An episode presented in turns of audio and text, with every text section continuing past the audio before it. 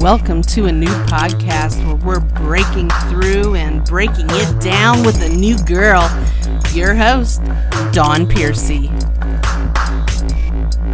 Welcome to a new podcast. My name is Dawn Piercy and I am your host. I am so excited today to bring you Mellow Man Ace. He is a Cuban American rapper the godfather of the Latino movement. He is known for his bilingual delivery. He is also the fourth founding member of Cypress Hill. His debut album, Escape from Havana, was released on Capitol in 1989. And just one year later, he hit the top 20 Billboard and uh, with his single Mentirosa. And in 2000, he returned to the music single with the release from Darkness into the Light. Mellow Man Ace, welcome to a new podcast. How are you? I'm good, my friend. I'm really good. Just uh, just enjoying a beautiful day in California. Uh, just chilling. So you know, hyped about life. You know, excited for for the future. You know what I mean? I absolutely. I'm one of the. I'm definitely one of the lucky ones. That's a good thing. I know it's a lot less humid there than where I am. so, yeah, it's nice right now. It's about 79 degrees.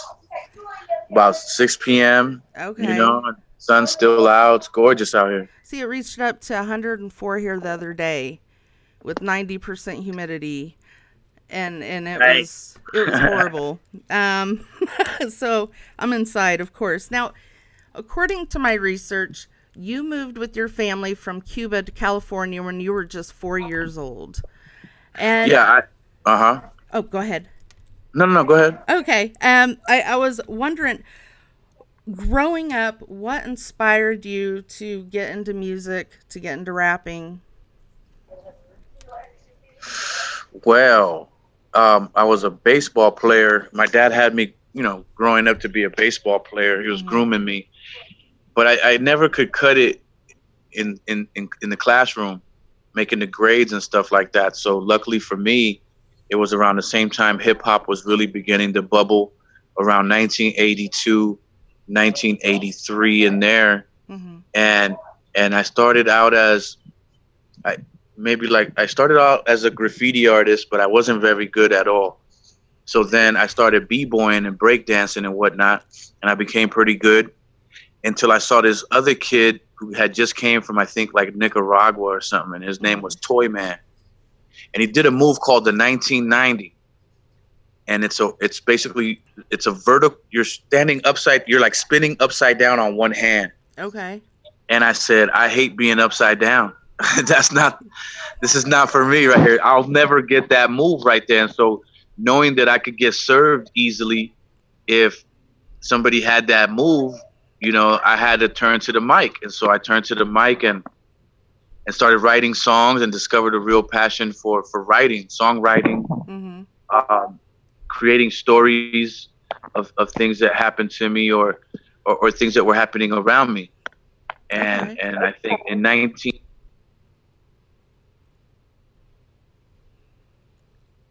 I lost you there for a second. Can you hear me? Five-ish in there, I really started to get the. I started had the knack to to just write long stories. I mm-hmm. didn't know songwriting yet. I didn't really know song. I mean, I knew songwriting, not song structure. Okay. Yeah. Okay. Well, that makes sense. Now, in 1986, okay, you were in the group DVX, which actually, for our audience, if you don't know, it stands for Devastating Vocal Excellence. Um, with with your brother, uh, Sen Dog. Now, DVX was the original incarnation of Cypress Hill. Uh, can you yeah. tell us how Cypress Hill came to be and why you left in '88? Yeah, sure. Um, I mean, there's a lot. There's a lot that goes with that. Um, nothing happened in one month or or even you know a year. It was a culmination of, of things that were happening at the same time. Um, one being our guy DJ Muggs had gone off to to uh, to become the DJ and and part-time producer for a group called 7A3. Mm-hmm. um, who were guys that he grew up with in Queens, New York. And so that that kind of sent the message to the rest of us, and for me specifically, it sent the message that it said, you know, don't wait for anybody to to to don't wait on anybody to make right. a move. You know what I mean? And so when when the opportunity came for me to go to Delicious Vinyl, I went with him to a recording session for the movie Colors. Okay. For the movie Colors, um, I believe the name of the song was Mad Mad World, and uh, at that same particular time, our boy, who was, who was now known as B-Real, he had gone to the hood and had got shot. So he was in the hospital. And then also my, my brother, Sen Dog, was more content with keeping Pops happy mm-hmm. to keep it. So he kept a job. Me, I was a little younger than Sen, so I always believed like I was gonna make it. You know what I mean? Right. And and so I, I just kind of I didn't I didn't listen to Pops like that. And so my father, you know, just trying to get me to grow up, he he kicked me out of the house. So I had to do something for myself to get back in his good graces, and I had to become a man, which is really why I came out first before mm-hmm. Cypress. Hill, because it was basically out of necessity. Um, and then as the other guys, Muggs, Sen, and B-Real, saw me climbing the ladder of success and being on Soul Train and Arsenio Hall show and stuff like that, mm-hmm. is when they really started to get it together. Because I would bring them on on shows and stuff like that as well and give them like five minutes of freestyle time kind of introduce them to my new crowd again right right that i was gaining notoriety from and then that's when they were able to you know kind of put it all together um, and then you know th- around that same time dj muggs you know he, he kind of had to B-Real, asked me if he could use one of my styles that i had mm-hmm. and at that particular time it was a song called rhyme fighter and i, I used my my my then style it was called the 2000 style the year 2000 style where it was really nasally and i did it for my song rhyme fighter which became my first single on capitol records um, and when he changed his style to that style everything started to really click for cypress hill because he had a permanent broken nose okay that, that didn't allow him to sound as smooth as he wanted or, or as smooth as Muggs wanted him to sound. Mm-hmm. So, um, you know, that's how that came about. And then, you know, they, they started to come up with the sounds, you know, the screechiness of the beats and whatnot that Muggs came back from learning with, you know, learning from the Bomb Squad, you know, the guys who produced Chuck D and Public Enemy, mm-hmm. since they were the guys who also produced 7A3. So Muggs had now you know, learned from the very best and picked up some tips along the way. And um and, and that's how it all started to really come together. Nice. Very nice. Now, after going on your own and, and releasing your debut album, Escape from Havana in 89, um, you, you released quite a few albums and have signed with more than a few labels. But in in 92, with your release of the album, uh, which, which was Brother with Two Tongues, you, you disappeared from the industry yeah. Uh, until 2000 with your release uh, from the darkness into the light, and then again disappeared for a minute after your release of Vengo a Cobrar in 2004, and then once yeah. again resurfaced in 2015, dropped two albums, The Lost Decade and Restoring Order. I've got to yeah. ask, where did you go? Okay, great, great question. Um, you know, real guys say real ones don't fall off, they fall back. Right. And so that's what I did. I fell back. I got a taste of what it was like to be famous and and live out of a suitcase and be invited to parties where where the elite were and I saw things that I didn't like. Right. And I saw things that I was not willing to do to get to that next level of of celebrity. Mm-hmm. And so I, I fell back the very first time and I fell out of love with the part of the industry where creativity clashes with corporate interests. And when I saw that part of it, it really threw me for, for a loop, um, you know, to say the least. Right. So I would I would come in and hop out on my own terms, being that I had a my a core fan base that would follow me, hmm um, and so basically, instead of being used by the record company, I was able to use the record company, especially Capitol Records, to build my fame, and then walk away from from it by taking only what I wanted, and then contr- being able to control my own destiny. Right. Well, they Yeah. um I, I work under Tiffany Gaines. I'm a talent scout for Universal Music Group Distribution, um, Shared Wow. Success Music Group, and uh, she always says, you know, it's underground over mainstream. It's you know, um, you want to keep that independence, so you don't want to sell your soul. You know. Right. No, no, no. And that's the ugly part that people don't see. You know, your your basic uh, guy, you know, who works nine to five. And I don't mean to call him basic as in basic, Right. but you know, your average your average guy doesn't see that. You know, when when there's, you know, things being required of you to do to take steps or do uh, or perform you know, like I'm just gonna straight up say it, you know, homosexual activity just to get to the next level. You know what I mean? Right. Now, I'm not knocking nobody. I'm not knocking nobody, but what I am saying is that that was not my my Cup of tea. my cup of tea. Right. It is for some, but it wasn't for me. And so I was not willing to um, you know, to partake in certain rituals that that will catapult me to the next level of celebrity. And those were the real things that really turned me off about the music. But I understood, you know, because this is Mhm. the music business. This is not church. Right. But again, I have the right to say no. I'll. I don't want to partake in this, or yes, I'll partake in this. The, the choice was mine, and Absolutely. I, I blame nobody. I blame nobody for that. Um, I mean, it is what it is. It's Hollywood. It's not church. You know what I mean? I do. It does it feel good to be back in the game? Well, it's like I never really left because I always stayed doing my share of concerts and shows and whatnot. Um, I own my, I have my own studio, so I'm always able to track new new ideas and put things down and and record records and and do what I wanted to do. Since 2004, I've always had, I've always kept a studio in the house. So, um, whenever I wake up with an idea, it's let's go track it. You know.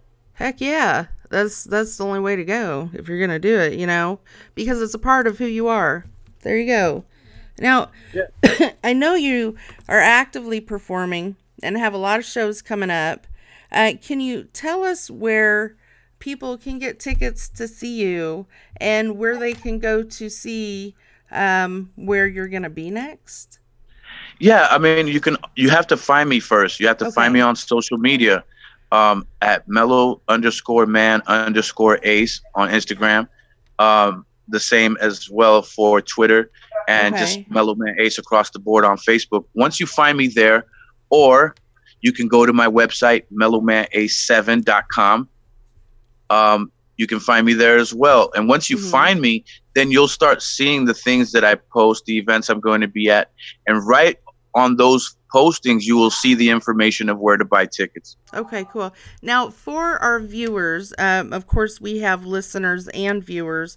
Just go right there on Mellow Man Ace's bio page and click on the social media links that you want to follow. Check out his website. You got to check out and see what he's got coming up. Uh, do you have anything that you're working on on the moment that you can let us in on? Yeah, I'm really excited. I got some new projects. Um, I'm, I don't really do albums anymore because it's it's it's time consuming. Mm-hmm. and the attention span is very short out there in the marketplace now. So what I like to do now is is do it. I'll hit you with a song and a video, um, and I try to do three of those a year. Um, Okay. so check out what I did last year um, with "So Rough, So Tough," uh, another song by the name of "Rock On OG," another title by the uh, the title of "Knowledge." Uh, check those out. Mm-hmm. And then this year, I'll, I'll be dropping a, a record with a video called Before. And, and it's basically talking about everything that Mellow Man Ace came before it became trendy. You know what I mean? Yeah. Like computers or social media, uh, before OJ was getting chased by LAPD, um, before you know Bruce Jenner switched genders, you know all these things. Right, right, right. It's a really cool record. I think it's a really cool record that that the fans are gonna like. And then after that, we'll be dropping another one called WEST, uh, which is more of a West Coast anthem type of get down, summertime type of th- uh, type of song. Okay, nice. Now, um, I, I was I was gonna ask, uh, tell us about being the godfather of the Latino movement. Yeah.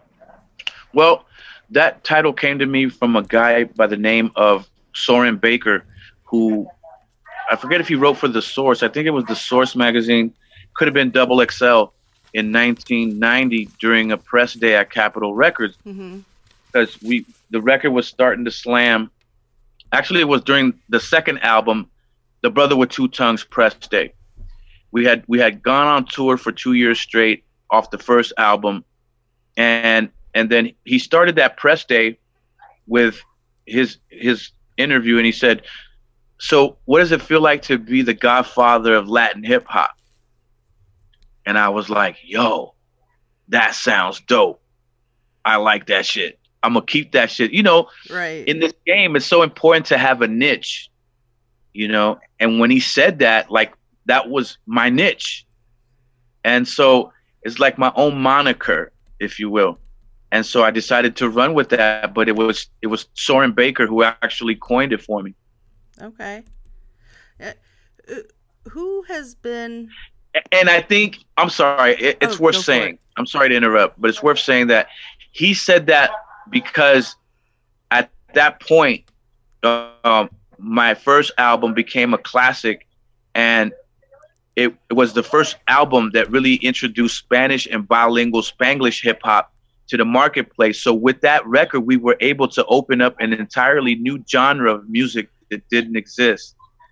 And now in the record stores, you could start to find rap music made by Latinos. Mm-hmm. So it was very uh, potent and, and it was very instrumental in that because then you can go to your record store and go, hey, I'm looking for Latin rap or rap made by Latino guys. And for some people, that was a big deal. Right. Um, you know, um, and, and we were able to, to kick off a, a genre of music that, that didn't exist and, and didn't have a place. I am so glad you did.